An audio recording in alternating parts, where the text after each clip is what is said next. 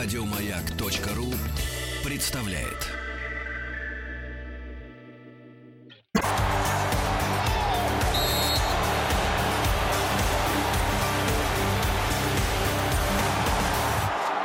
Сборная мира.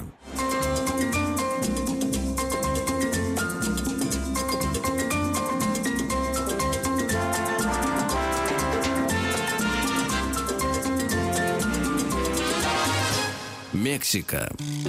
Доброе утро. Сегодня мы будем разговаривать о Мексике. И с нами специалист сегодня Алексей Анатольевич Манухин, кандидат исторических наук, старший научный сотрудник Центра политических исследований Института Латинской Америки РАН. Доброе утро. Доброе, доброе утро, доброе Павел. Утро. Доброе утро, Вахтанг. Доброе утро. Продолжается у нас проект «Сборная мира». Мексика Давайте нам подумаем. Пришлет футболистов. Да. Что мы знаем о Мексике? Какие ассоциации вызывает у нас эта страна? Сомбреро. Сомбреро, текила, мексиканские страсти, гитары, угу. кастаньеты. Телекомпания Телевиса. Телекомпания Телевиса, Телевизион Астека. Угу. Крупнейшие медиахолдинги Латинской Америки. Вероника Кастро. Конечно же, Вероника Кастро, Мадрастра, другие мексиканские сериалы. Виктория Руфо. Еще, да, с девяностых, даже каких-то советских времен. Потом Сальма Хайек. Кстати, Камерон, да. Камерон Диас, понимаете. Камерон Диас тоже? Да. Из этих? О, О я не знал, что Камерон Диас из Мексики. Угу. Никогда не задумывался об этом. Ну, дело в том, что эти ассоциации, они достаточно давние в нашей стране, и они идут еще с послевоенных времен, когда трофейные фильмы американские, мексиканские попадали э, в прокат э, в советские кинотеатры, и с этим знакомились э, советские кинозрители через переводную и приключенческую литературу. В действительности Мексика — это гораздо более сложная, интересная, неоднозначная страна. Начать с того, что это одна из крупнейших стран в Латинской Америке по территории, по промышленному и экономическому производству. Она занимает второе место после Бразилии по объему прироста ВВП. На две тысячи семнадцатый год вообще одиннадцатое место в мире. Население. Население у нее достаточно большое. Сейчас это сто тридцать миллионов человек. За двадцатый век, за двадцатый происходил стабильный рост, и так что даже в семидесятые годы предпринимались попытки сокращения рождаемости населения. Мексика очень неоднородная, неоднородная это федерация, страна. Это да? Федерация. Mm-hmm. В ней тридцать два субъекта федерации, mm-hmm. тридцать один штат и федеральный округ столичный, э, Дистрито Федераль, он уже Сьюдад-де-Мехико, mm-hmm. э, президентская республика. Э, про политическую систему отдельно стоит поговорить. Она развивалась очень долго, и она является одной из самых э, таких причудливых, может быть, Латинской Америки. Мексика — страна контрастов, действительно. Это огромная территория, которая простирается от границ Северной Америки. По сути, ее многие сейчас причисляют в географическом смысле к Северной Америке. Угу. И даже считают ее ближе к Соединенным Штатам, нежели к, скажем, республикам Южной Америки. С Центральной Америкой у Мексики тоже очень особая, непростая история взаимоотношений, особенно там, с соседней Гватемалой, с которой у нее когда-то были периоды соперничества, когда Гватемала боялась аннексионистских каких-то претензий со стороны Мексики. В Мексике сочетаются пустыни, полупустыни, разрезанные горными сьеррами районы, которые создают такие изолированные территории друг от друга, которые хотя рядом друг с другом расположены, но э, очень трудно наладить между ними какое-то транспортное сообщение. И на юге, юго-востоке это, се, это сельва, это тропические леса, но отличительная особенность — это отсутствие больших рек, отсутствие в настоящее время каких-то крупных систем озер, и поэтому проблема с питьевой водой, с пресной, по сути, всю историю этого большого региона является одной из самых существенных. Снабжение крупных городов, в том числе столицы города Мехико, это больная проблема, конечно, которая не изжита до сих пор. Да, есть кактусы зато. Да, но есть кактусы. Вот кактусы, они, конечно, самых разнообразных видов. Самые знаменитые — это гигантские кактусы Северной Мексики, исторически мексиканской территории. на юго-западных штатах Соединенных Штатов Америки. Они могут достигать высоту там, двух с половиной, некоторые трех метров. В них могут гнездиться птицы, например, ди- дятлы, выдалбливают своими клювами дупла в них. Пьяные дятлы. Вот насчет пьяных дятлов здесь нужно сделать одну поправку. Есть такое распространенное заблуждение, что самый традиционный, самый знаменитый алкогольный напиток мексиканский — это текила, это как якобы кактусовая водка. Угу. В действительности это совершенно не так. Сырье для производства текила — это другое растение, агава, которой тоже есть очень много видов, но для производства именно текилы используется только голубая агава, более того, произрастающая на территории ограниченного числа штатов. Это э, центральные, те, не, некоторые тихоокеанские штаты и вот, атлантический Тамаулипас. В действительности текила — это напиток, который уже стали производить после испанцы, после установления колониального господства. То есть первая текилера открылась на территории нынешнего штата Халиско где-то в тысяча шестьсот семидесятых годах, если не ошибаюсь. Но у текилы есть куда более древний, действительно такой аутентичный американский предшественник. Это пульки. Угу. Пульки — это тоже алкогольный напиток, но куда менее крепкий, чем текила, где-то градусов восемь-десять, не больше, который тоже производится из агавы, но не только из голубой, из других сортов тоже. И для него не используются такие тщательные методы дистилляции, как для текилы. То есть это такое народное, народно-народное, да, мексикан... ну, мексиканская брашка, ну, покрепче немножко. К ней пристраститься проще, чем к пиву, и это, в общем, в старые времена большую проблему mm-hmm. создавало. Это те, те места, кантины. Кантины — это традиционный мексиканский бар или ресторанчик, где пульки был дешевый, угу. особенно среди, конечно, индейского населения, которое, как известно, исторически падка на огненную воду. А, кстати, про индейское население все-таки и майи, ацтеки, это же у нас Мексика тоже? Это Мексика. В этом смысле очень э, отличающаяся страна даже вот от других государств Латинской Америки, где сохраняются и в большом числе индейцы, такие как Перу, Боливия, Эквадор. В Мексике индейское население представлено, ну, официальными сейчас где-то шестьюдесятью пятью этническими группами, которые сохраняют во многом свои традиционные языки. Они не забыты, хотя, конечно, под двадцатые-тридцатые годы мексиканское правительство проводило очень большую работу по повышению грамотности, распространению испанского языка классического, но, тем не менее, билингвизм сохраняется. С чем чаще всего ассоциируется история Мексики? Мексиканские индейцы, вы правильно сказали, это майя и ацтеки. Классический это период майя седьмой-девятый века новой эры, ацтекский период это уже тринадцатый-шестнадцатый. Но в действительности это не единственные, даже не самые древние индейцы в Мексике, это майя. Порядка двух с половиной тысяч лет до новой эры уже известны более-менее развитые археологические культуры, а первая цивилизация, полноценная цивилизация ольмеков, которая относится вообще к первой половине первого тысячелетия до новой эры, вот в средней части Мексики. Вообще Месоамерика, то есть Средняя Америка, она наряду с Месопотамией, Междуречьем, с долиной Хуанхэ в Китае, с долиной Нила, одна из колыбелей цивилизации, одна из сельскохозяйственных культур. И точно так же, как и, например, на Ближнем Востоке, в Китае, здесь приходилось использовать ирригацию. Достаточно развитые ирригационные системы были в этих индейских ранних государствах. Что еще можно об этом сказать? Где, кстати, ну, они воду берут, и до сих пор и тогда брали, если у них ни озер, ни рек нет, и проблема это является, вы сказали. Ну, создавали, открывали колодцы, но иногда использовали приспособления для сбора дождевой воды, ну, в общем, устраивали хранилища иногда, резервуары. В основном приходилось, конечно, очень в условиях жесткой экономии водных ресурсов существовать. Типа как цистерна Ербатан, ну, да, в Стамбуле, да, да такая, такие же. А вы сказали, свыше тридцати субъектов федерации. А какого рода эти субъекты? Это, это скорее штаты. области? Ну, штаты, это да, штаты. понятно. А по характеру это все-таки однородное народное население, чтобы удобнее было управлять, и разделены просто, да, чтобы так, не такие большие территории? Или все-таки это республики? Можно сказать, что это как бы разные народы населяют эти нет, субъекты нет. федерации? Нет, каждый штат равноправен по отношению к друг другу, и одинаково подчиняется федеральному уровню. Исторически они возникали из административных единиц Новой Испании. Новая Испания — это часть колони... испанской колониальной империи.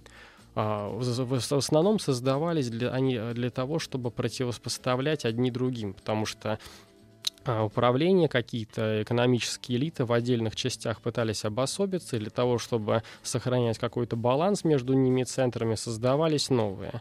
А вообще в мексиканской истории, особенно девятнадцатого века, после того, как уже окончательно в тысяча семьсот двадцать первом году Мексика получила независимость в ходе войны за независимость от Испании, происходила такая борьба двух тенденций: к централизму, к централизации, к унификации, и к федерализации, к большей независимости отдельных частей регионов.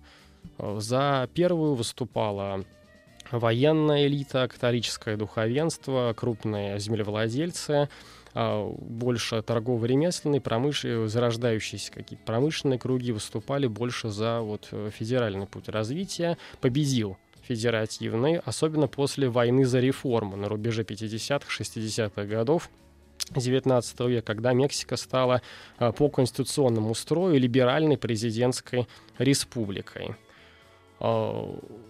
Очень непростыми были отношения Мексики со своими соседями, потому что, освободившись от Испании, она, как и многие другие молодые государства Латинской Америки, попала в экономическую, финансовую зависимость от Британии, от Британской империи. Но с военно-политической точки зрения, конечно же, наибольшую сложность представляло соседство молодых Соединенных Штатов. Всем э, более или менее известна история о том, что Техас раньше был мексиканской территорией, потом он постепенно, как будучи штатом в составе Мексиканской Федерации, колонизировался англосаксонскими поселенцами. Более того, э, там обострялась та же проблема, что существовала вообще в отношениях между югом и севером в Соединенных Штатах, когда э, на территорию Техаса приезжали люди, которые желали создавать плантационное рабовладельческое хозяйство, туда завозили чернокожих рабов, и это вызывало больш... все больше и больше беспокойства мексиканского правительства, потому что поселенцы требовали автономии, потом вообще объявили о своей независимости в тысяча восемьсот тридцать шестом году, а потом уже объявили о присоединении к Соединенным Штатам. И это вызвало, наверное, самую трагическую для мексиканской истории войну между Соединенными Штатами и Мексикой тысяча восемьсот сорок шестого — тысяча восемьсот сорок восьмого годов. В результате этой войны Мексика лишилась более половины своей тогдашней территории. Она была гораздо больше, чем сейчас. Северные границы Мексики простирались на уровне северной границы современного американского штата Калифорния, примерно по э, середине штата Вайоминг, на Дальнем Западе, в скалистых горах. И эти территории были богаты не только полезными ископаемыми, но это были еще прекрасные территориальные ресурсы, например, для развития транспортной системы, поселений.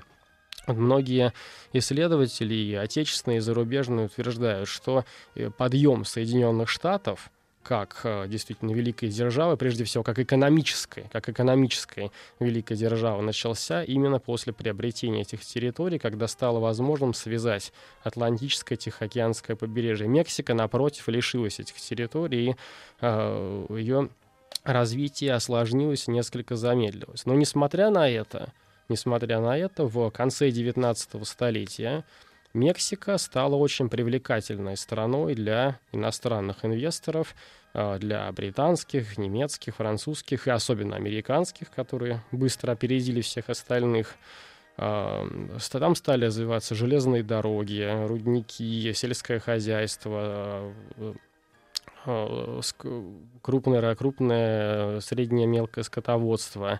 И поэтому уже к началу двадцатого столетия Мексика была достаточно стабильной, привлекательной стороной. Нефтяное производство. Нефтяное производство началось в начале двадцатого века очень бурно, и Соединенные Штаты, американские компании смогли выйти на первые позиции в мире по производству нефти во многом за счет нефтедобычи именно в Мексике, на побережье Мексиканского залива. Ну, потом были открыты еще и другие. Но Мексика же сама, по-моему, чуть ли не импортирует нефть, несмотря на то, что у них большие и... запасы. А вот это связано с тем, что в результате реформ, проведенных уже в конце двадцатого столетия, и последней энергетической реформы две тысячи тринадцатого — две тысячи четырнадцатого годов, стало возможно участие иностранных инвесторов в работе крупнейшей мексиканской компании Pemex. И во многом в этот период произошло, произошла деградация нефтеперерабатывающей промышленности в Мексике. Не только нефть возят, но и возят, разумеется, нефтепродукты тоже из Соединенных Штатов, бензин закупается и произведенный в, чем-то, в том числе из мексиканской нефти. И вот эти конфликты вокруг Гасолинасо, то есть роста цен на бензин, являются очень важной чертой современной политической повестки Мексики. А как Мексика и Соединенные Штаты Америки отрегулировали свои отношения?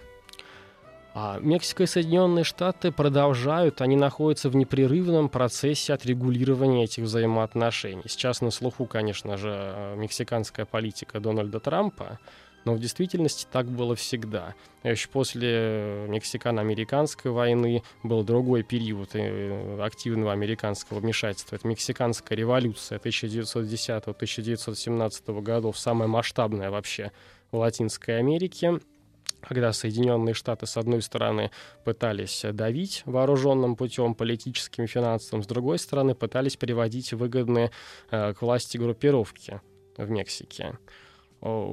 Тысяч, например, в тысяча девятьсот тридцать восьмом году, уже по итогам Мексиканской революции, когда она уже вступала в период такой своей институционализации, закрепления того, что было достигнуто, Мексика национализировала нефтяную промышленность. И это еще и до национализации, после это приводило к серьезным юридическим конфликтам с Соединенными Штатами, но все-таки путем компенсации удалось этот конфликт хотя бы отрегулировать.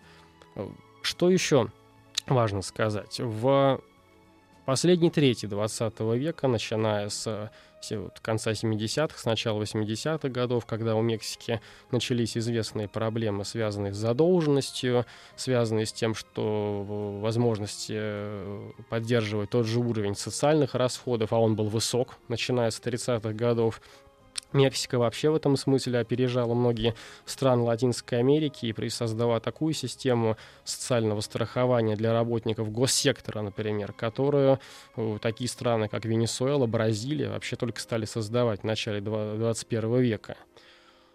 Когда возможности эти сократились, то Мексика по советам американских экономических консультантов, по советам эм вэ эф, Всемирного банка, начала проводить неолиберальные реформы. То есть она была, в, можно сказать, в авангарде в Латинской Америке в переходе в так называемый Вашингтонский консенсус финансовый. То есть это свободный рынок, правила свободной торговли, это господство правил международных экономических финансовых институтов. И сразу же открылась возможность для нового типа прису... американского экономического присутствия в Мексике. Это так называемый макиладорос, сборочные предприятия. Началось это с автопрома, потом распространилось на э, другие виды машиностроения, на электронику, электротехнику. В основном они создавались в северных штатах, э, недалеко от границы. По сути, там даже стали складываться своего рода э, города вокруг этих предприятий. Это дало работу мексиканскому населению, это создало огромный приток инвестиций. Но это же, с другой стороны, и повысило зависимость от Соединенных Штатов, это привязало э, мексиканскую экономику, мексиканское производство к американскому. То есть можно сказать, да, что большинство американских машин, которые имеются, они делаются в Мексике? Ну, не большинство, но значительная часть. Вообще в Мексике, в Латинской Америке занимает второе место после Бразилии по выпуску авто, автомобилей. Ну, это хорошего mm. качества автомобиля? Да, конечно же, особенно учитывая то, что сейчас значительная доля компонентов, которые входят в состав этих автомобилей, они имеют американское происхождение. Вот в последнее время администрация Дональда Трампа тоже настаивала на том, чтобы показатель этих компонентов еще больше повышался. Кандидат исторических наук Алексей Анатольевич Манухин сегодня в гостях. Мы говорим о Мексике, и я думаю, что после выпуска новостей мы обязательно продолжим.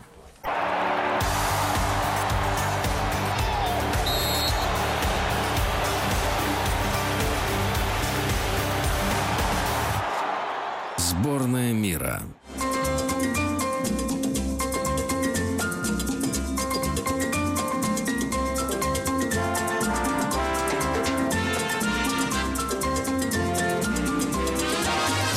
Мексика. Доброе утро. Продолжаем разговор о Мексике. У нас сегодня в гостях кандидат исторических наук, старший научный сотрудник Центра политических исследований Института Латинской Америки РАН Алексей Анатольевич Манухин. Мы уже выяснили, что народная мексиканская мудрость гласит: текила без пульке, песо на ветер. Совершенно верно. И заканчивая, значит, историю о взаимоотношениях с Соединенными Штатами Америки, стоит отметить, что... Стоит отметить, что зависимость Мексики от Соединенных Штатов, она сопровождается в наше время очень большой зависимостью Соединенных Штатов от Мексики. Не только потому, что производство в значительной степени было перенесено в Мексику, но и потому, что зависимость от рабочих рук. Мексиканские иммигранты в Соединенных Штатах — это среди испаноговорящих иммигрантов самая большая категория. Кроме того, уже давно прошли времена, когда Мексика была сырьевым придатком развитых держав, когда мексиканская рабочая сила была в основном только неквалифицированной. Сейчас в американских фирмах работают вполне высококвалифицированные, образованные мексиканские сотрудники, подготовленные в самой Мексике. Во многом, кстати говоря, за счет тех самых транснациональных компаний, корпораций, научных агентств, которые пришли туда после начала неолиберальных реформ восьмидесятых, девяностых годов. Вообще в Мексике э, можно сказать, что существует прослойка новых мексиканцев, которые сорвали сливки, сня, сняли сливки э, от неолиберальных реформ, и основная масса населения, для которой они, в общем, двойственную роль, конечно, сыграли, которые в основном... Э, выражают недовольство. Как у нас новые русские были, у них новые мексиканцы, да? Да, во многом даже и влияние отчасти повторилось, потому что Мексика в семидесятые годы, точно так же, как Советский Союз, попался на соблазн дешевых займов в условиях высоких цен на нефть. Что еще здесь можно сказать? Взаимодействие с Соединенными Штатами, оно носит характер отступления и наступления, их чередования между собой. Вот Дональд Трамп, например, заявил во время предвыборной кампании на весь мир: Мексика не является нашим другом, что вызвало большой резонанс и очень большой протест как со стороны политического класса Мексики, так и населения и Мексики, и всей Латинской Америки. Но сейчас, если мы посмотрим, как развивается политика Трампа по отношению к Мексике, по большей части пунктов происходит притирка конфликтных вопросов. По сути, весь антимексиканский запал предвыборной кампании оказался заключен только в один вопрос. Это вопрос о стене, пограничной стене на границе с Мексикой, которую администрация Трампа демонстративно продолжает строить. Хотя на ней устраиваются пикеты, пытаются вокруг нее продемонстрировать, что все равно никаких границ между двумя народами не существует. Ну, может, будет потом, как у китайцев, большая мексиканская стена. А что а, это за стена? Это какой-то комплекс мер, да? Это комплекс заградительных сооружений, типа которые с- сейчас представляют собой большие фрагменты бетонных стен, частично с колючей проволокой, которые пока еще, разумеется, не покрывают, да и не могут покрыть все пространство мексикано-американской границы, которые направлены на противодействие нелегальному пересечению границы.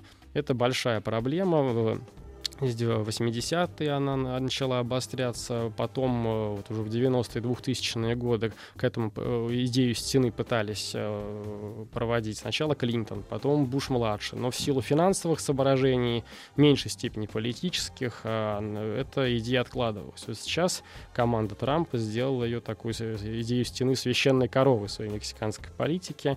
Но по другим вопросам, подчеркиваю, происходят переговоры и постепенное улаживание трений, особенно по, наверное, самому серьезному вопросу мексикано-американских отношений, это перезаключение Североамериканского соглашения о свободной торговле, нафта, между Мексикой, США и Канадой, которое существует уже больше двадцати лет, скоро тридцати лет исполнится, которая выгодна одинаково для всех этих трех стран. Хоть... А проблема в чем? В незаконной миграции или там какой-то незаконный оборот? Проблема трафик, да? в том, что по утверждениям администрации Трампа это соглашение более выгодно Канаде и Мексике, нежели Соединенным Штатам. Это элемент протекционистской политики Дональда Трампа. Хотя, судя по тому, как проходят переговоры, сейчас в мае будет уже финальный тур переговоров, и на нем будет достигнуто соглашение между тремя странами. Угу. Как обстоит ситуация с ядерным оружием в Мексике? Надо сказать, что Мексика была инициатором заключения договора Тлателолко еще в семидесятые годы, который объявил вообще западное полушарие, Латинскую Америку безъядерной зоной.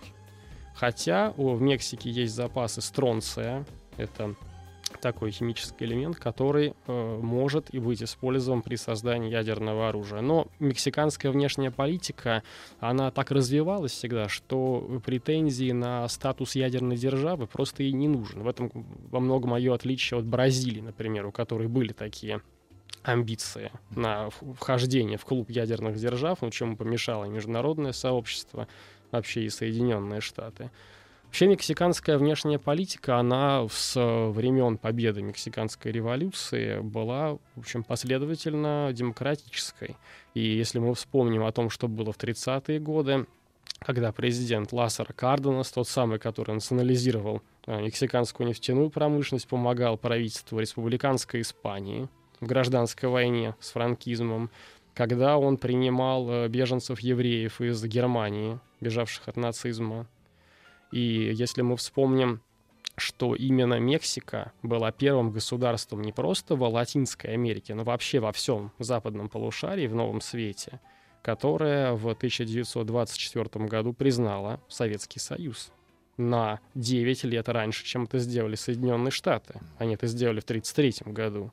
И такие известные деятели советской дипломатии, партии большевиков, как Станислав Пестковский, подпольщик, революционер с огромным стажем, полиглот, знавший не то семь, не то девять языков, был первым полпредом Советского Союза в Мексике. За ним последовала куда более знаменитая Александра Михайловна Калантай, член первого состава Совнаркома еще в семнадцатом году, известная своими проектами в области семьи и брака. Она пользовалась бешеной популярностью у мексиканских феминистских организаций в свой короткий период пребывания в Мексике, двадцать шестого — двадцать седьмого года. Но она же, кстати, и определила, что Советскому Союзу будет очень трудно как-то закрепить свои отношения с Мексикой, потому что Мексика всегда балансирует между тем, чтобы уколоть Соединенные Штаты и поддерживать с ними дружеские отношения. В тридцатые годы отношения между Советским Союзом и Мексикой были разорваны по мексиканской инициативе, а потом в тысяча девятьсот сорок третьем году, во время Второй мировой войны, они были восстановлены. Кстати, о женщинах заговорили. А в Мексике все-таки... Какие отношения между мужчинами и женщинами? Это традиционно, не знаю, доминирование мужчины? Или сейчас уже все более демократично у них происходит? Безусловно, традиционно это доминирование мужчины. Вообще Латинская Америка, она славится тем, что это такая мачистская культура. Мексика чем здесь отличается? Бурная мексиканская история создавала периоды, начиная с войны за независимость, особенно Мексиканской революции, когда без помощи женщин, ну, мужчина никуда вообще. Например, традиционная организация мексиканской армии состояла в том, что за армией, за солдатами обязательно идет обоз с женами, с сестрами, с дочерьми, которые обстирывают солдат, готовят им еду, чем-то помогают. И в годы Мексиканской революции возник феномен, такой феномен «Сольдадерас», то есть женщина-солдат, женщина-воин, которая иногда лучше себя проявляла в бою, чем иные мужчины. О них складываются так, э, песни «Корридос», это, это такой традиционный мексиканский музыкально отчасти стихотворный жанр, который сочетает в себе черты поэмы, баллады, романса, иногда даже, может быть, какого-то городского шансона. Он может воспевать кого-то, может, наоборот, высмеивать, принижать.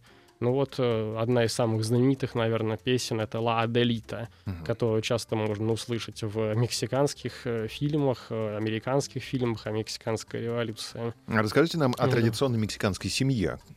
Как устроена мексиканская семья? Кем работает мужчина? Кем работает, работает ли вообще жена? Сколько детей у них? Мексиканское общество такое же э, различное и неоднозначное, как и в других латиноамериканских странах. Оно также претерпело большое влияние урбанизации, особенно с э, шестидесятых годов. Поэтому в, в трудовой сфере, конечно, женщина стала больше наравне с мужчиной, и поэтому, конечно же, и мужчины, и женщины одинаково могут, могут быть заняты на работе и на госслужбе, и в бизнесе, но немалое число женщин, которые являются домохозяйками. Здесь в этом смысле особенно надо выделять э, региональный фактор. То есть если это крупные города, особенно на север, центр страны, город Мехико, в котором более двадцати миллионов человек проживает. И если это сельские районы юга Мексики, такие штаты, как Табаско, Кампече, Чьяпас, то там, конечно, больше сохраняется традиционный уклад. Это женщина, которая является хранительницей домашнего очага, которая продолжает даже до сих пор в наши времена заниматься э, традиционными ремеслами, ткав, например, ткачеством, потом продает свою продукцию на каком-то местном рынке. А, ну или вот, с точки зрения трудовой занятости женщины, большие изменения стали происходить с рубежа шестидесятых-семидесятых годов, когда из-за безденежья многие женщины поехали в поисках лучшей доли в города, и там, конечно, им пришлось нелегко, потому что многие из них были а, представительницами коренных народов, угу. которые либо плохо знали испанский, иногда вообще только-только делали первые шаги в нем, а, часто были в большинстве своем неграмотны. До сих пор в мексиканском метрополитене наряду с надписями на испанском языке содержатся пиктограммы mm-hmm. для неграмотных людей. Раньше это было гораздо больше, чем сейчас. Сейчас мы должны сделать небольшую паузу и вернемся буквально через mm-hmm. минуту. Продолжим наш разговор о Мексике.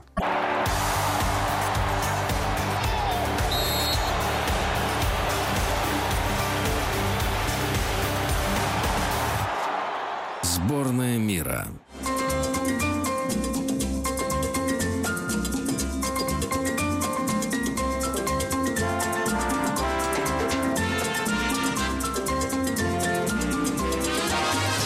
Мексика. Доброе утро. Продолжаем разговор о Мексике. У нас в гостях кандидат исторических наук, старший научный сотрудник Центра политических исследований Института Латинской Америки РАН Алексей Анатольевич Манухин. Про- про- продолжаем наш разговор. Ну вот про мексиканскую семью мы еще не выяснили. В среднем сколько детей в мексиканской семье? В среднем сейчас порядка трех-четырех, но есть и семьи с одним ребенком, и с двумя. То есть здесь все зависит прежде всего от э, социального статуса данной семьи, от работы родителей и, конечно, как я уже говорил, от региональных различий. То [S2] Uh-huh. [S1] Есть либо, либо это... Мы говорим о развитых крупных городах севера, либо о сельской местности, в основном южных, юго-восточных штатах. То есть на юге детей больше, наверное? Да, в основном, как правило, как правило, больше. Доступны ли детские сады? Да, они доступны, и вопрос о развитии системы детских садов тоже очень остро стоит в... и в крупных городах, и в сельской местности. И вот при выборной кампании сейчас, две тысячи восемнадцатого года, этот вопрос обсуждается очень остро. Вообще проблема семьи является центральной в избирательной кампании две тысячи восемнадцатого года и на местном уровне, и на штатном, и на федеральном. Особенно к такому, применительно к такому гиганту, как город Мехико. А с чем это связано? Это связано с тем, что вообще защищенность семьи и возможности занятости для молодежи в Мексике сейчас далеко не такие хорошие, как это было раньше. Это связано с вопросом, возможно, ограничения эмиграции из страны, чтобы было, было больше занятости в, у себя дома. Ну, не случайно даже вот за пост мэра Мехико, главы правительства Сьюдад-де-Мехико, борются две женщины, две действительно выдающиеся женщины. Одна из основательниц партии демократической революции, левой, левой мексиканской партии Алехандра Баралес, известная ученая, Клаудия Шейнбаум, ее соперница от новой мексиканской партии Морена, которая вообще феномен современной Мексики. Вообще вопросы о защищенности гражданского населения в последние около двадцать лет стоит очень остро. Прежде всего это связано с такой проблемой, как разгул наркомафии, наркокартелей. По статистике в день в Мексике погибает семь женщин. И в, в, общей, в общей сложности, например, за семнадцатый год по статистике порядка сорок процентов этих убийств с применением огнестрельного оружия. Почему женщины? Хотя свободное. Потому что по, очень, очень часто они просто попадаются, ну, когда-то под горячую руку, когда-то э, в качестве мести, мести членам семьи mm-hmm. за деятельность кого-то, связанного с наркомафией. Когда-то просто э, они становятся жертвами ограблений и обычного насилия. А вообще высока, э, высок уровень преступности в Мексике? Очень, очень. И что особенно показательно, э, система правоохранительных органов, конечно, она далека от совершенства, поэтому, например, в середине двухтысячных годов, с конца две тысячи пятого, начала две тысячи шестого года прежняя мексиканская администрация, президент Фелипе Кальдерона, начала использовать армию для борьбы с организованной преступностью.